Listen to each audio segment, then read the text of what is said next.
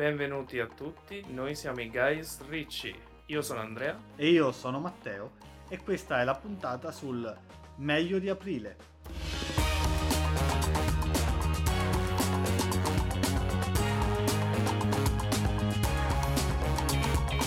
Allora Matteo, eh, il meglio di aprile. Iniziamo con eh, il seguito della nuova generazione MCU, quindi Falcon e Winter Soldier, ci siamo visti anche l'ultima puntata. Eh, cosa ti è piaciuto di più e cosa ti è piaciuto di meno? Bah, anche quando poi ne abbiamo discusso prima di registrare, mentre stavamo guardando le puntate e così via, eh, Falcon and Winter Soldier, che è la serie incentrata attorno appunto ai due personaggi del titolo, eh, mi è piaciuta per due cose. Eh, innanzitutto i personaggi, sia quelli principali sia tutto il cast di contorno perché credo che una cosa veramente importante in una serie televisiva sia azzeccare eh, l'evoluzione e la caratterizzazione dei personaggi. Io posso passare sopra a grosse anche sviste di trama se i personaggi eh, sono a fuoco e se i personaggi eh, funzionano. E qua funzionano tutti, mi viene a dire. Eh, soprattutto eh, il quintetto formato da Falcon, eh, da, da Bucky, quindi dal Winter Soldier, dalla cattiva, che è tra virgolette cattiva, che è Carly Morgenthau, eh, da John Walker, che è un personaggio anche qui fantastico, e da mm, Z- Zimo, che eh, nonostante abbia quella sorta di relief comico a un certo punto, però devo dire rispetto facendo il confronto con l'unico altro prodotto seriale eh, moderno dell'MCU, che quindi non sia Agent of Shield o eh, la prima serie eh, Agent Carter, forse, mi viene da dire che ehm, noi, questi personaggi non hanno dei ruoli definiti all'interno della serie, cioè a turno uno fa la battuta e l'altro fa la parte seria, a turno ognuno ha il suo modo di brillare in diversi campi,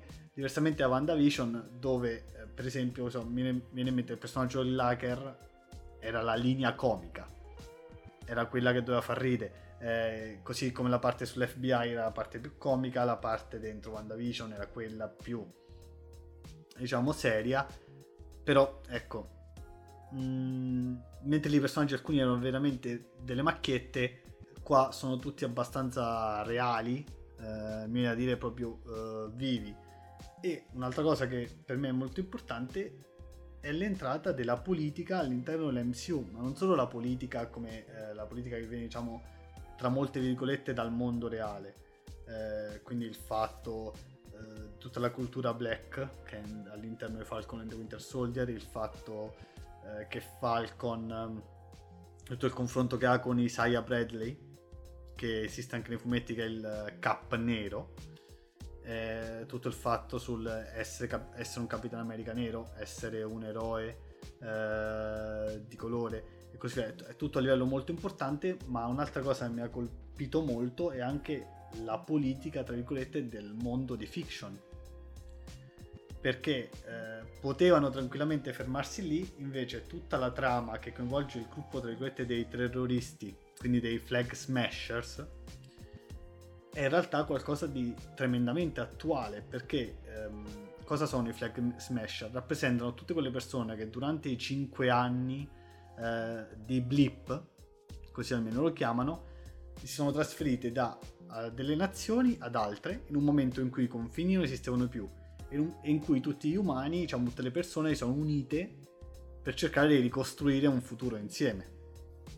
Cinque anni dopo le altre persone tornano, trovano gli spazi che prima erano uh, di loro proprietà occupati da queste persone nel frattempo si sono spostati e quindi uh, i governi cercano anche di ristabilirsi e di rimandare le persone nei loro luoghi originali di appartenenza. E da qui nasce diciamo, questa sorta di ribellione, che è eh, un parallelo abbastanza grosso uh, dei rifugiati di guerra, dell'immigrazione che c'è sia in, negli Stati Uniti ma che qua in Europa secondo me viene anche sentita di più da un, da un certo punto di vista soprattutto che gran parte della serie e l'origine tra l'altro de- del gruppo di terroristi è europea, non è um, statunitense. Gran sì, parte della serie... Diciamo che...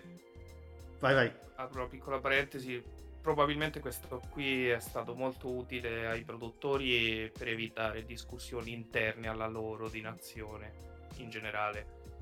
E sì, diciamo Però che... è sicuramente molto importante, sì, sì. Si possiamo dire che la parte più attinente all'attualità statunitense è quella del Black, Fal- eh, del Black Capitan America. Quindi ha tutto quello che vuole quella parte lì. E la parte sul, sui veterani, c'è tutta la parte su John Walker e così via.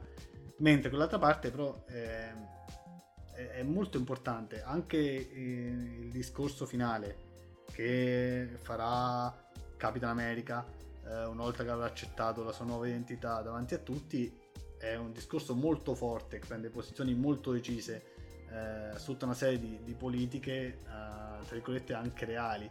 E, mh, però mi ha, mi ha fatto, ecco, molto piacere vederlo su schermo, anche perché finalmente, mh, posso dirlo, si rivede la gente nell'MCU, cioè tutti quelli che fanno di contorno questo marasma di eroi che erano andati a scomparire man mano che si affastellavano film sempre più grossi su trame eh, sempre più spaziali eh, le persone hanno perso sempre più importanza. Cioè sostanzialmente sì, a, proposito, a proposito di umanità eh, ad esempio so che ti è piaciuta molto l'interpretazione di Wyatt Russell è un personaggio che comunque anche a livello di sfaccettatura è molto interessante no? No, lui sì, lui è, mi è piaciuto molto il personaggio in primis perché viene rappresentato non, lui è un cattivo sostanzialmente ma almeno per gran parte della serie ma è più che un cattivo lui è il classico soldato americano che fa quello che gli viene detto di fare sostanzialmente lui è un soldato che ha combattuto per tantissimo tempo eh, grandissima intelligenza tattica ma non è un eroe è uno che quando fai soldato se c'hai anche tre medaglie d'onore hai comunque ucciso sul campo. E eh, Capitan America non è quella cosa lì. Lui perde il controllo una singola volta che se fosse successo eh, quando magari vestiva la, l'uniforme militare non se ne sarebbe magari eh, tra virgolette filata a nessuno questa cosa ma non poteva farlo con la divisa di, eh, di Capitan America quando insomma fa quella sorta di esecuzione pubblica vera e propria. Però è un personaggio che cerca di rinascere di fatto poi diventa Use Agent, che non è altro che una sorta di uh, sold- super soldato definitivo, però comunque uno che ha bisogno degli ordini da seguire, che è bravo a eseguire quel tipo di ordini, e che insomma poi risveglia tutto un certo tipo di discorso caro agli americani sul personaggio classico del veterano, che se- segue un po' tutti, eh, perché abbiamo Falcon, un po' quella parte del veterano che ha problemi economici una volta eh, che sì. è tornato e così via. Bucky è quello con lo stress post-traumatico. E John Walker è il soldato decaduto nonostante ha fatto esattamente quello che gli veniva chiesto sostanzialmente. Sì, quindi viene messo in mostra un po' quando parlavamo di Triple Frontier, viene messo in mostra sempre questa eh, la natura guerrigliera, la natura conflittuale dei supereroi e tutti comunque risentono del fatto che, eh, che tu abbia salvato il mondo, abbia seguito gli ordini o ti sia redento in Wakanda, comunque hai da... Devi comunque fare i conti con te stesso e con, uh, con, la parte umana, ecco. Sì, è un po' sempre la cosa del ritorno alla vita civile, cioè tutta la parte di Bucky, quella di Falcon, cioè, scopriamo sì. che Falcon ha una sorella, una situazione economica eh, non buona, che da una parte è difficilmente credibile, cioè tutta questa parte qua non è molto credibile. Cioè Falcon ha amici multimiliardari. Mm. Vai da Pepper Potts, la moglie di Story Stark, mi servono 100.000 euro, lei ce li ha probabilmente, 100.000 euro, lei probabilmente ce li ha nel borsello. Quindi non, sì. no, no, che lui non possa ricomprare la barca, nonostante tutto quello che fa, che non possa aiutare Questo... la propria famiglia, è una roba credibile. Eh, è poco credibile in quel contesto di supereroi, però a me, a me è piaciuta molto quella, quella, parte di narrazione che un po' guarda anche le classi sociali più povere in cerca di redenzione, che devono prendere delle decisioni, a cui poi si ricollega effettivamente anche tutto il discorso finale, no? Dove Sì, c'è ma- la classe politica che fa il gioco della stanza dei bottoni un po' senza consapevolezza.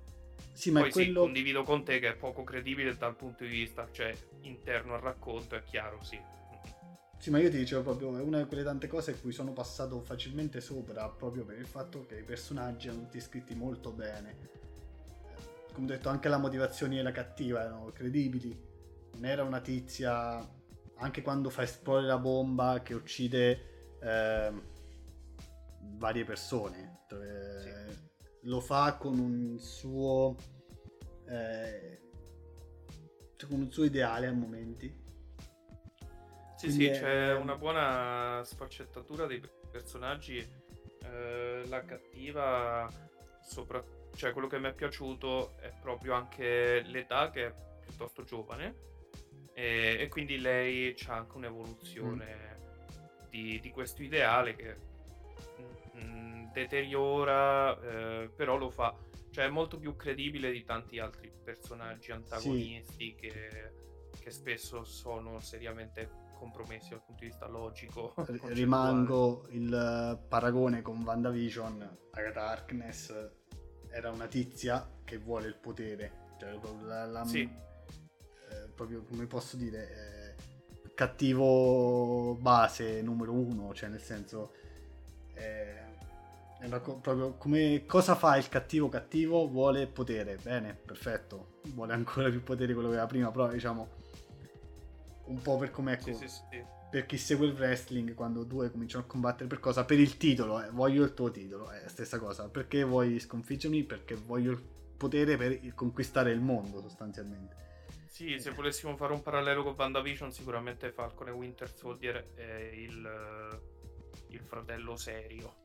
È, Ehm. è quello che prende le cose un po' più seriamente perché le linee comiche sì, ci sono. Io ho particolarmente apprezzato quella mini citazione a Bad Boys, no? Con eh, Bucky che sembra flirtarci con la sorella Ah, beh, di Sam.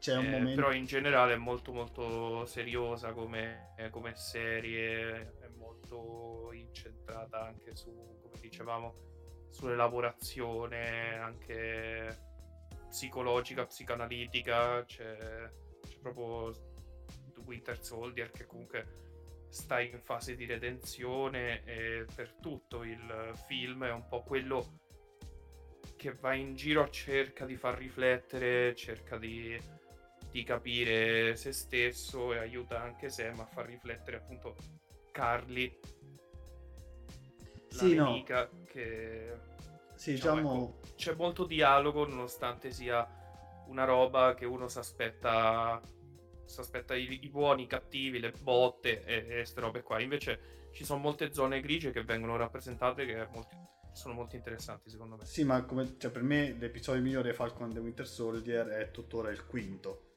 che sostanzialmente abbiamo 5 minuti di azione e, e tutto il resto è, è la parte in cui i personaggi forse si vedono di più, in cui evolvono di più. ed forse il, mio episodio preferito della serie, è quello che mi è scivolato via molto molto facilmente, molto più del finale per esempio.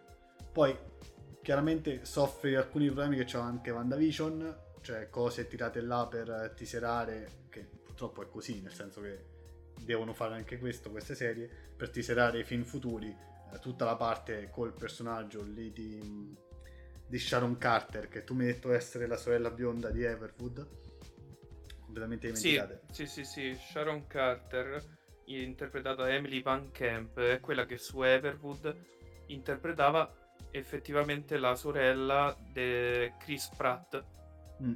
Ecco, se- Eh, per- quindi per- assurdo. per esempio il suo personaggio è buttato molto là il colpo di scena alla fine eh, che sono- abbiamo fatto alcuni spoiler abbastanza prevedibili alcuni ormai non sono neanche più spoiler perché Cap Falcon è dappertutto ci ho visto Mhm. 10.000 meme però ecco il colpo di scena riguardante il suo personaggio è qualcosa di prevedibile da metri e metri di distanza a un certo punto e sostanzialmente lei eh, sembra essere stata messa in narrazione per eh, farla ricicciare fuori guardate, sì. sono qua, e farla arrivare a un punto B dove poi funzionerà per il prossimo film, sostanzialmente, o per la prossima serie o film, non so cosa faranno, sinceramente. Il personaggio pronto, pronto mm. al lancio, comunque che si è fatto il suo mini, il, la fase 0 su Cap Winter Soldier, poi potrebbe partire benissimo. Avevano fatto Agent Carter, se non sbaglio. Sì, però, però mi pare Agent Carter era, se non sbaglio, perché non l'ho mai vista, però era ambientato negli anni 40 era sostanzialmente oh. Agent Carter, credo quella che si vede in, forse nel primo Capitan America, ma potrei sbagliarmi, che non, non ho visto anche quello perché...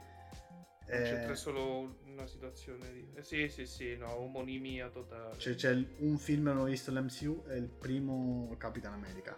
Ho sempre evitato okay, parla... The First Avenger. Peggy Carter. Peggy Carter, esatto. Mm. E, ehm, quindi diciamo ecco, la cosa del Falcon di Winter Soldier più o meno è questo. A livello registico, tu mi hai detto che la scena d'azione era la, la ragione principale per cui l'hai seguito.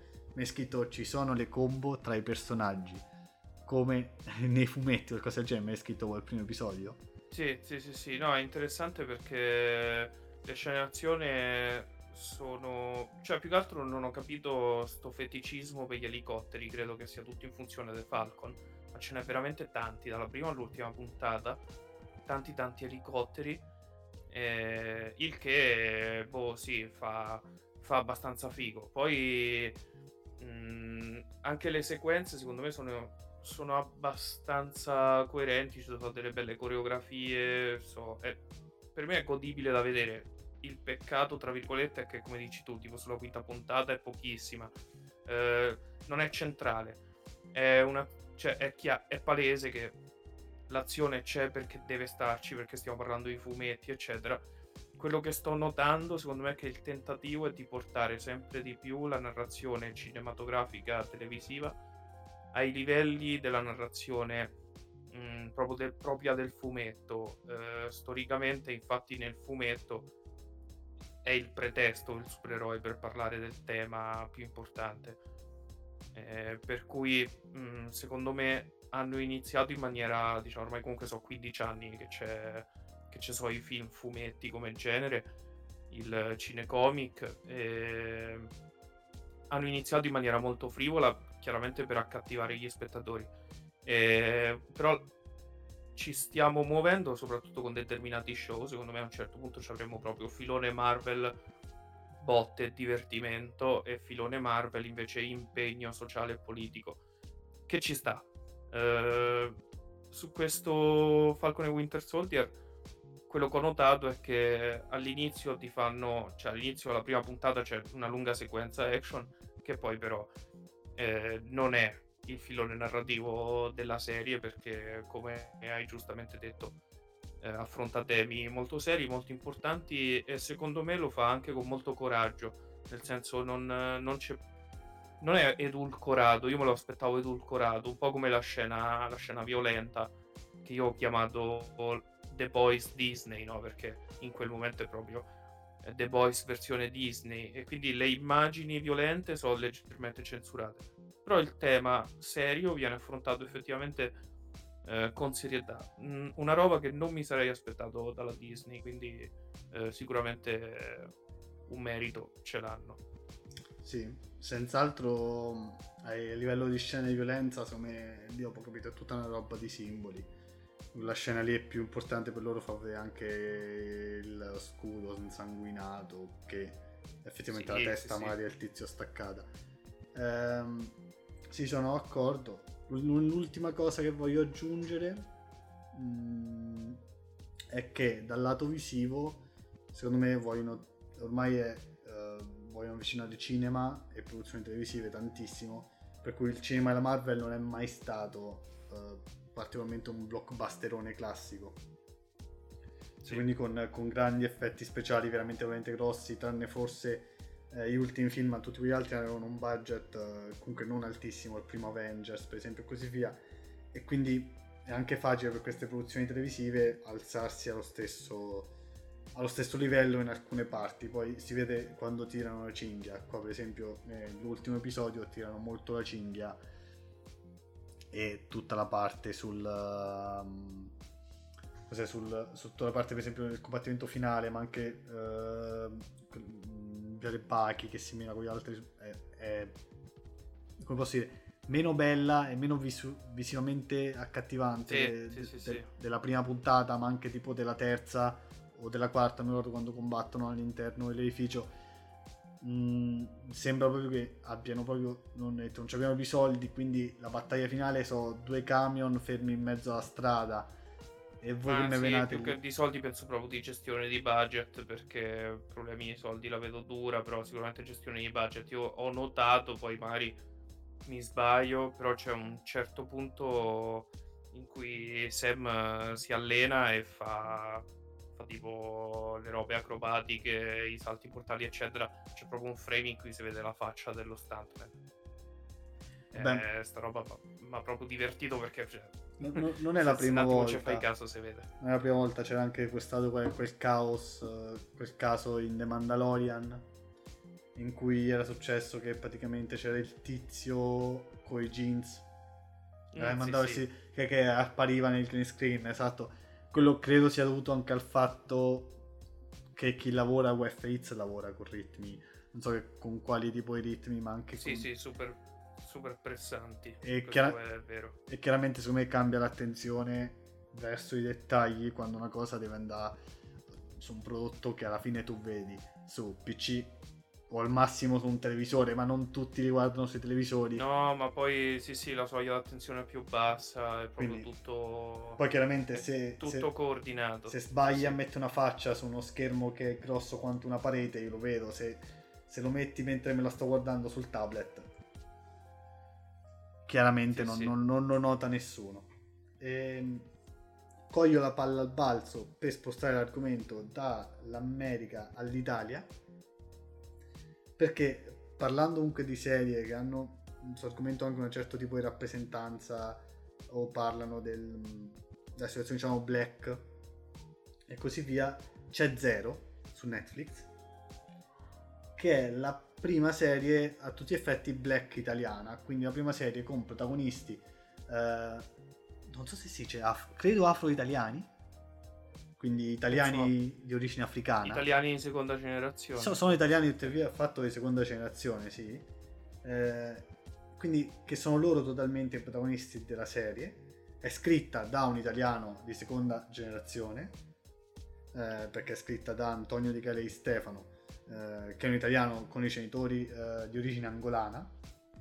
Lui fa lo scrittore di romanzi, la serie tratta liberamente un suo romanzo, ma molto molto liberamente ed è ambientata nella periferia milanese.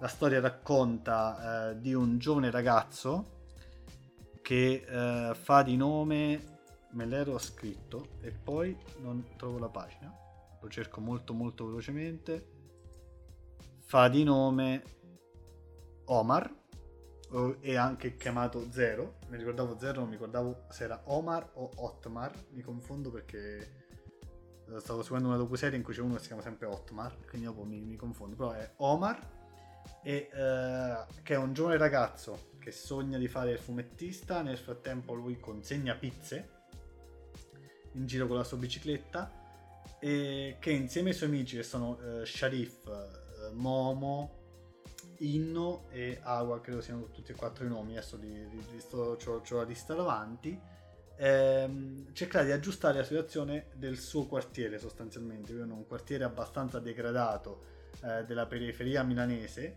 ehm, credo sia anche ispirato, non so perché eh, ho letto che eh, Antonio Di Chele Stefano ha portato gli altri sceneggiatori a visitare la Barona, che è un quartiere milanese che personalmente adesso non conosco né conosco la, la situazione effettiva del quartiere, però l'ha fatti parlare eh, con la gente lì.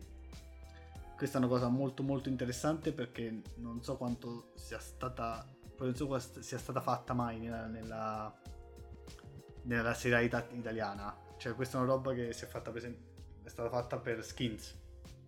Quando hanno fatto skins andavano a chiedere adolescenti eh, intervistavano adolescenti ehm, prendevano adolescenti per scrivere la serie o persone comunque erano eh, da poco aver passato l'adolescenza mentre qua hanno fatto anche, credo, un po' di effettiva ricerca sul campo.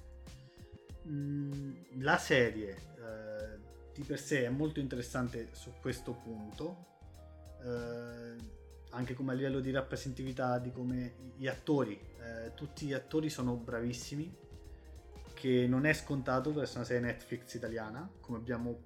Non è scontato per essere una serie italiana già di per sé. Italiana e basta, già di per sé sì non è scontato. Poi se è proprio Netflix è ancora meno scontato, sinceramente, perché ho visto cose, mi viene a dire, che non erano di un livello, diciamo, uh, altissimo. Invece qua il cast è tutto bravo, anche i dialoghi, uh, ci sono soprattutto quei dialoghi che non sono uh, strettamente legati alla storia, sul perché ci arriviamo tra un attimo, mm, sono molto belli proprio molto naturali, eh, sembrano proprio scambi genuini tra i personaggi. Io per adesso ho visto le prime eh, tre puntate, quindi non farò giudizi sulla macro storia in generale, ma sto proprio parlando delle singole, singole situazioni e la scrittura, diciamo, della puntata. Perché dico che eh, i dialoghi funzionano quando non parlano della storia? Perché eh, i difetti di questa serie che ho avuto riscontrare sono due uno è molto didascalica e in secondo luogo eh, c'è una proprio molto didascalica nel senso c'è una voce narrante che spesso e volentieri ripete cose che già abbiamo visto o che stiamo vedendo in quell'esatto momento e anche quasi tutti i dialoghi servono per portare avanti eh, delle situazioni o per portare avanti o per spiegare parti di trama che non sono state mostrate prima per esempio, eh, quando noi conosciamo Omar, vediamo solamente lui che va in giro a consegnare pizze, vediamo molto velocemente il quartiere, scopriamo che ha delle difficoltà economiche e che vuole fare il fumettista. A fine puntata poi scopriremo anche qual è poi il motore della serie, il fatto che lui ha il potere di diventare invisibile. Tra l'altro questa concorderai, grande eh, tradizione dei supereroi italiani, essere invisibili. Sì, o diventi invisibile o niente. Esatto, beh, c'era G Robot che aveva fatto la super forza, poi fine. Siamo tornati all'invisibilità. E che però qui diciamo è anche un'altra roba che c'entra molto col personaggio, perché lui continua a dire di essere uno invisibile perché è sostanzialmente un fattorino delle pizze. Quindi oltre che essere per l'appunto ehm, nero, quindi essere già visto mani- da un certo tipo di modo alla gente, quindi evitato magari per le strade e così via, è anche un fattorino e le pizze, quindi ancora visto di meno, capito? Perché quello che neanche vedi, paghi la pizza e le prendi sostanzialmente. Però quello che mi viene a dire è che uh, la, mh, la, la, la, voce narrante, o comunque anche quando la serie cerca di essere genuina in alcuni punti, uh, fallisce. Faccio un esempio. Uh, Omar conosce una ragazza eh, si innamora di lei. Noi lo capiamo perché l'attore è molto molto bravo a rendere la situazione. Perché c'è proprio lo sguardo classico da pesce lesso. Eh, la situazione comunque porta a farti pensare che lui si stia innamorando di lei. È, è davvero tutto molto molto chiaro. Interviene la voce narrante che ti dice mi stavo innamorando di lei perché è questa voce pensiero di Omar che è costante per tutta la puntata. La puntata dura, dura appena 20 minuti, ma la voce narrante ne occupa eh, veramente gran parte. Un altro caso in cui secondo me proprio invece lì rovina un aspetto della serie è quando Omar viene invitato ad una festa, cioè viene invitato ad una festa, viene chiamato da questa ragazza che ha conosciuto. Questa ragazza è una della, della Milano Bene, è una di origine milanese, però è molto ricca, eh, quindi fa parte completamente di, di un altro mondo. E a questa festa lui è l'unico, eh, l'unica persona di colore sostanzialmente. Quando entra, eh, sbatte con una persona, completamente a caso, uno sconosciuto, e questo gli chiede se lui è quello che ha portato la droga.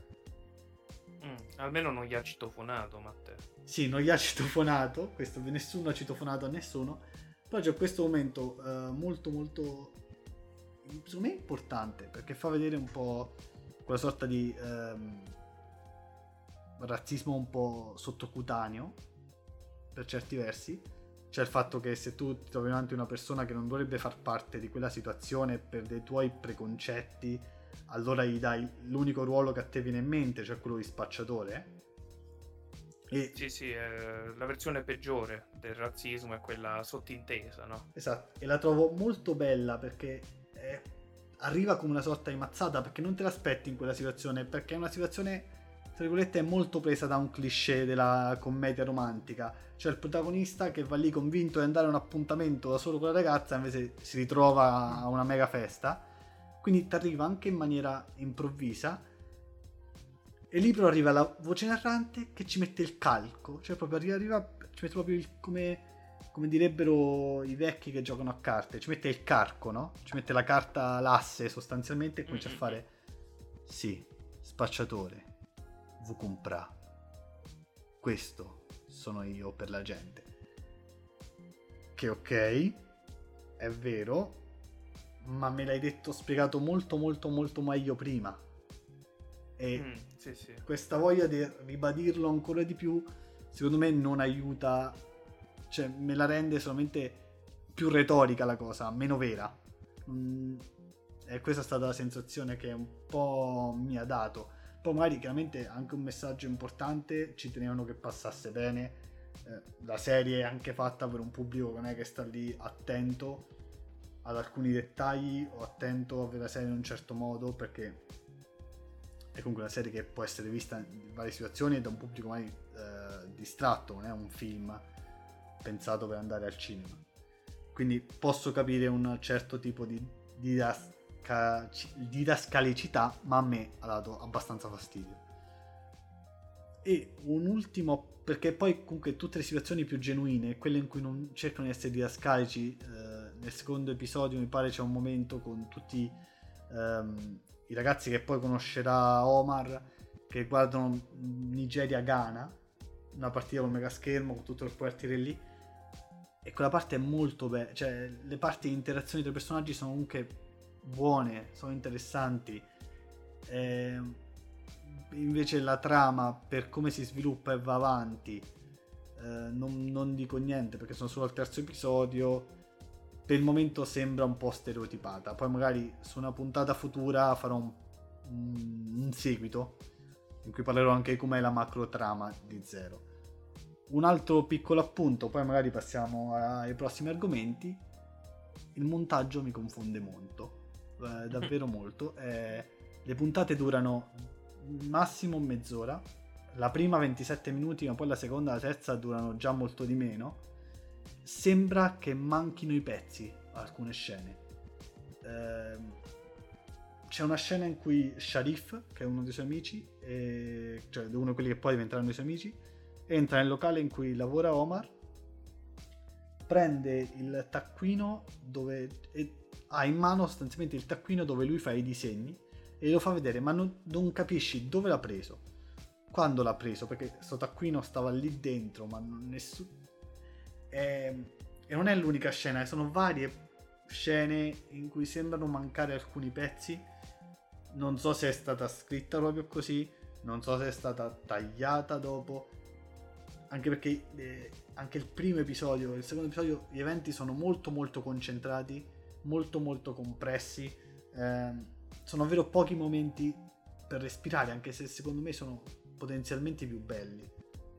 Eh, il, per me il momento più bello del primo episodio, oltre a quello che ho detto prima del, dello scambio tra i due ragazzi che lo chiama Pusher, ce n'è un altro in cui lui se, si prepara per questo appuntamento e la sorella e una sua amica lo prendono in giro, tra virgolette, che è un momento che non ha niente a che fare con uh, la trama o con uh, andare avanti e dare informazioni tutto il resto dell'episodio, che però funziona benissimo e mi ha fatto, mi ha fatto proprio sorridere vedere lui in imbarazzo perché lui è, molto bravo, molto espressivo, anche gli altri, quindi ho pensato perché non ci sono più scene così, l'episodio dura magari 40 minuti, perché poi sono solo 8 episodi, Baby ne aveva 6 ma di 40 minuti l'uno perché questo ne aveva 8 da 20 ed è tutto perché così è per la Milano bene sì, sì ma questo capito è tutto molto compresso super compresso e non so se poi perché il racconto eh, supereroistico diventa molto grosso, quindi cattivoni, eh, buoni, e quindi magari poi la trama si dipana molto su quello, quindi hanno compressato tutto, tutto all'inizio e poi magari quindi diventa migliore verso la fine. Però diciamo che nelle prime tre puntate ho sentito molto questa cosa dell'essere abbastanza soffocata. Cioè che i momenti c'erano, ma erano tutti molto. Sì, poi passiamo a questa. La prima puntata proprio sotto questo punto di vista, secondo me, è un po' un casino. Però, secondo me, la serie mh, mm, può essere guardata perché la storia è carina e se non altro per due cose può essere guardata per gli attori, per il cast che fa un lavoro eccezionale e lascia proprio fa correre la puntata anche senza bisogno di di avere una gra- grandi dialoghi o grandi situazioni scritti sotto. E il ritmo comunque c'è anche per il fatto che proprio è tutto molto tutto super complesso quindi succedono sempre cose sostanzialmente. E poi non lo so vogliamo passare altro? Tu mi avevi detto che per fare proprio un attaccarci alla puntata fatta due puntate fa, hai visto l'after show di LOL? Di LOL, sì. Eh, mungere la bucca non è mai stato così divertente.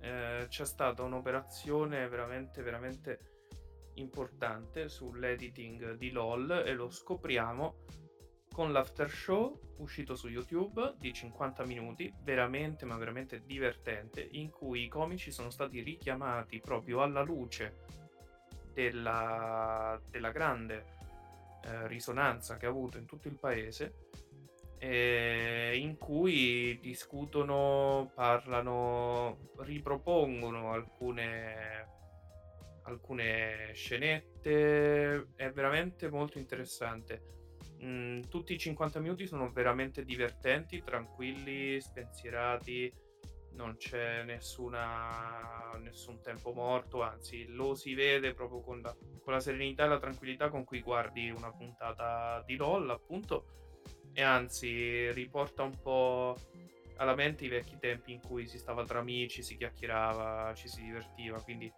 è proprio un tocca sana.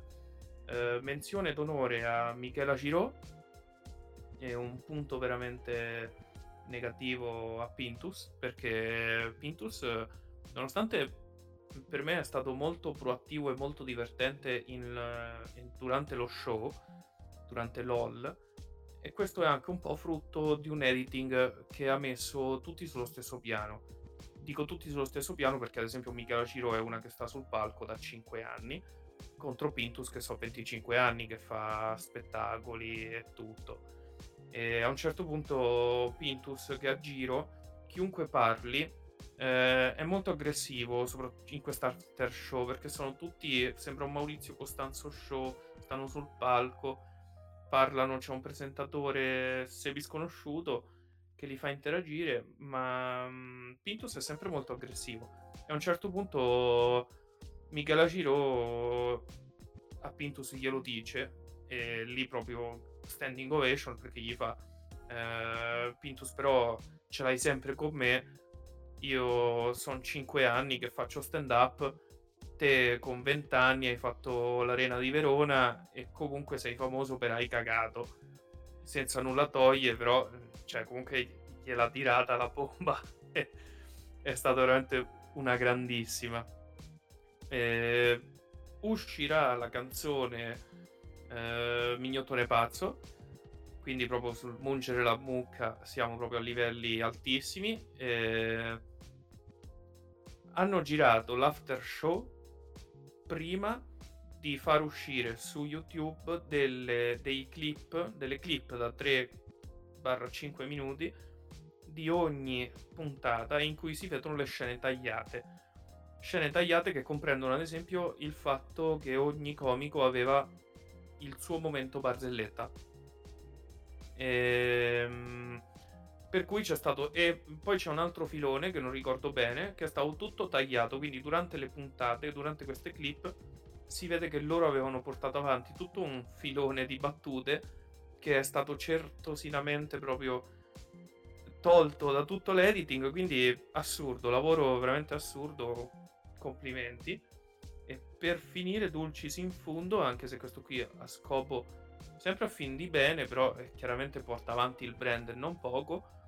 Gli oggetti che sono diventati famosi in questa prima stagione di LOL Italia, tra cui eh, Frank Matano Bastone, che si autocompila su Google, eh, quindi il bastone di Frank Matano, la, il microfono che si era portato Katia Follesa. Uh, questi oggetti verranno messi all'asta per poi essere ricavato, verrà devol- devolto, devoluto in beneficenza.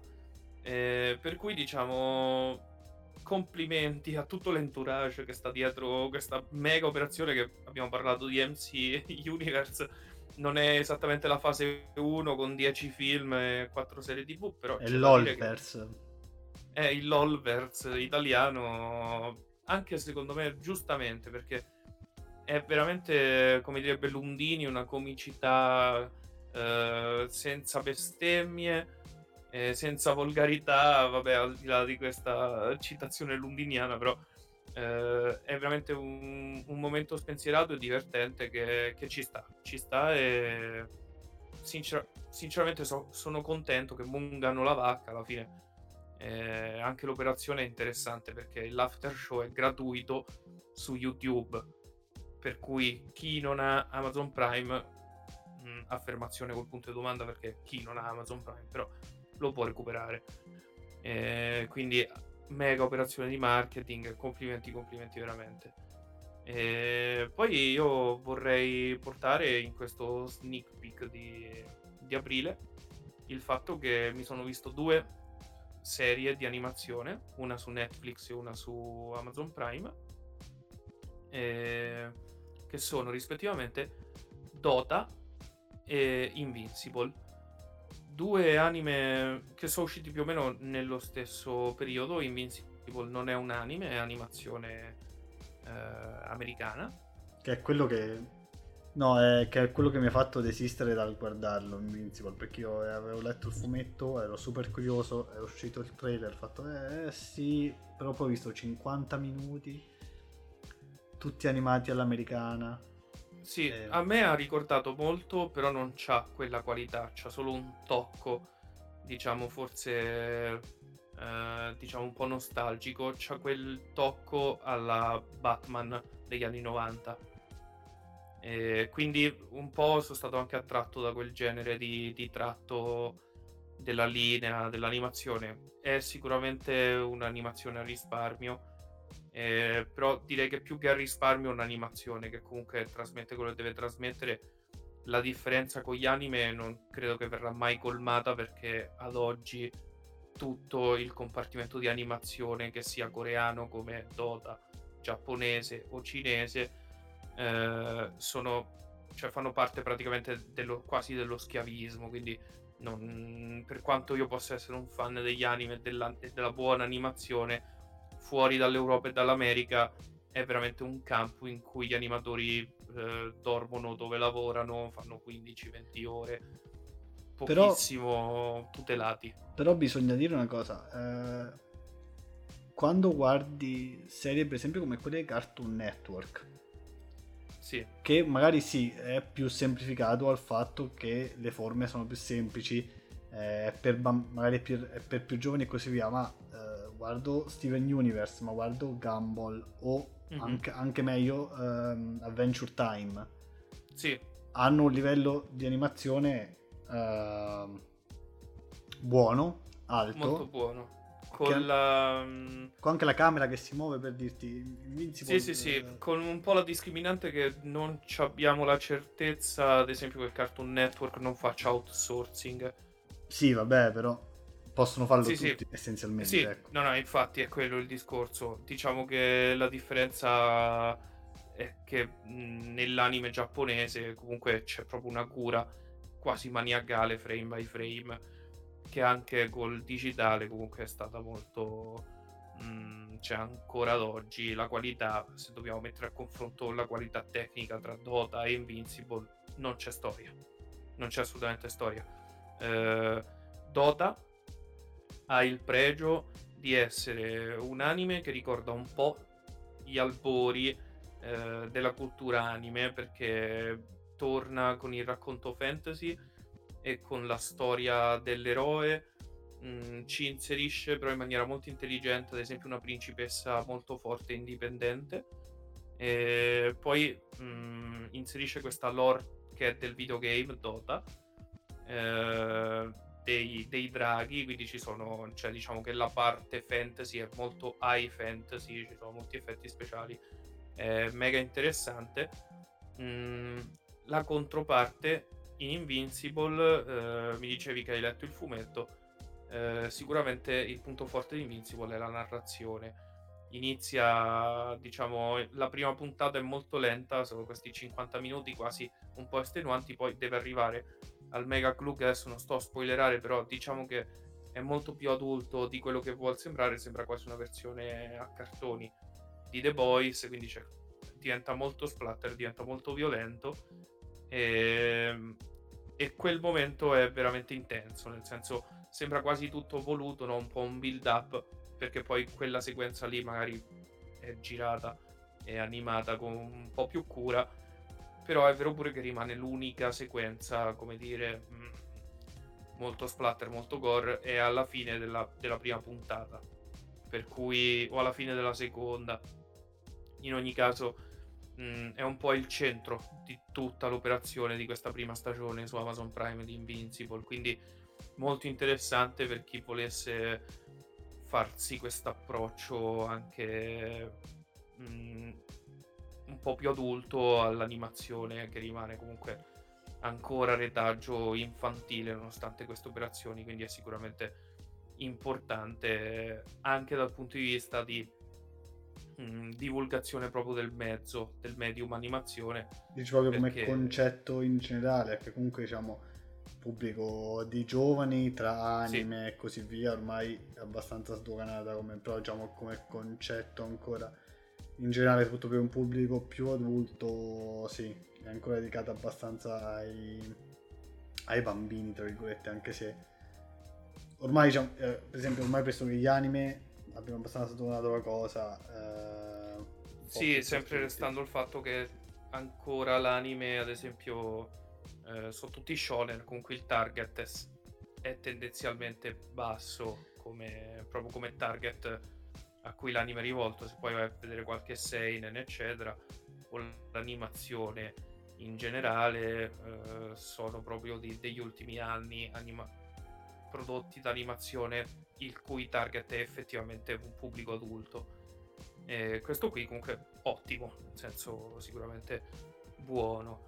D'altro canto Dota invece rimane sempre su quel target che sono tipo i 13 anni. Che senso... poi penso sia quello del videogioco. Io non ci ho mai giocato. Sì, eh, esatto. Qui sostanzialmente e... è la lore dei personaggi del MOBA questo, esatto. questa serie. Sì, okay? sì, sì.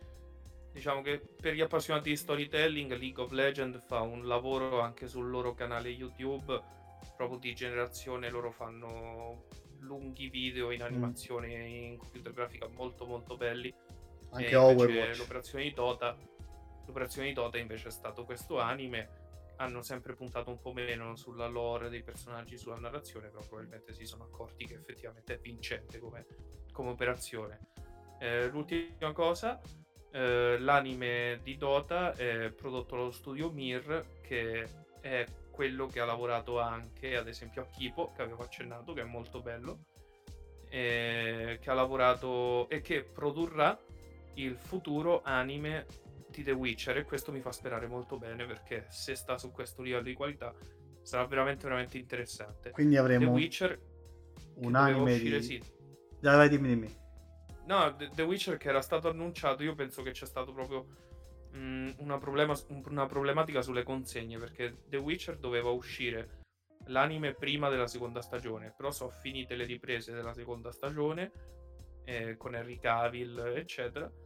E, è uscito questo anime qua di Dota che effettivamente è una produzione proprio stu- targata Studio Mir, quindi ma forse il Covid ha un po' rallentato esatto, delle robe sulle tempistiche, anche perché l'anime di The Witcher era stato annunciato su Netflix qualche mese fa, che era finito nei, nella prossima settimana, tra qualche settimana uscirà, c'era solo il logo e poi non è uscito più, è uscito l'anime di Dota fatto dallo stesso studio, quindi probabilmente c'è stata una problematica nelle tempistiche. Sì, ma tanto ma ancora c'è un po' di tempo che... perché la serie The Witcher penso uscirà autunno, no, credo adesso non 2021. Sì, se non addirittura 2022. Non lo so, penso, non so se lo rilanceranno nello stesso periodo in cui è uscita la prima stagione, sarà novembre-dicembre, forse anche inverno adesso. Dipende da, da come decideranno, quindi rivedremo presto Henry Cavill Zina. Eh, sì. mi dispiace, ma per me è, l'ho vista tutta, mi ha anche divertito però. Bella da vedere, un po' con questi eco di San Raimi. Si ha un po' quello spirito da Kevin Sorbo dentro di sé. Sì, sì, sì. E così... Io direi che ci siamo. Sì, possiamo chiuderla qua. Ci sentiamo alla prossima settimana. Noi eravamo i Guest Ricci, io sono Matteo. Io sono Andrea. E ci sentiamo alla prossima puntata.